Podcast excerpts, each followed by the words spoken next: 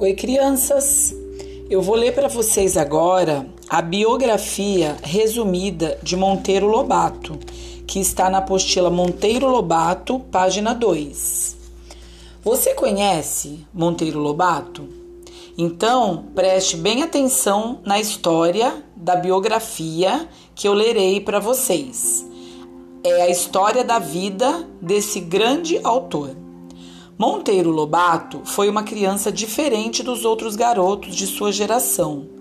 Estava sempre com a cara enfiada nos livros e os olhos brilhantes, a enxergar para muito além da janela do quarto.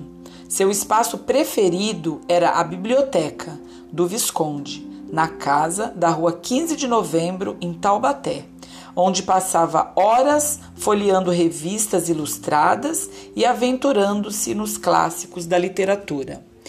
Ele é o autor que criou o famoso sítio do Pica-Pau Amarelo.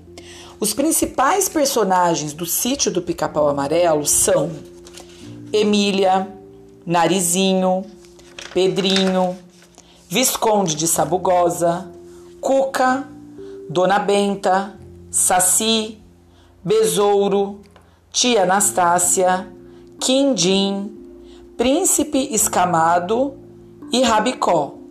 Mas, além destes, existem outros também.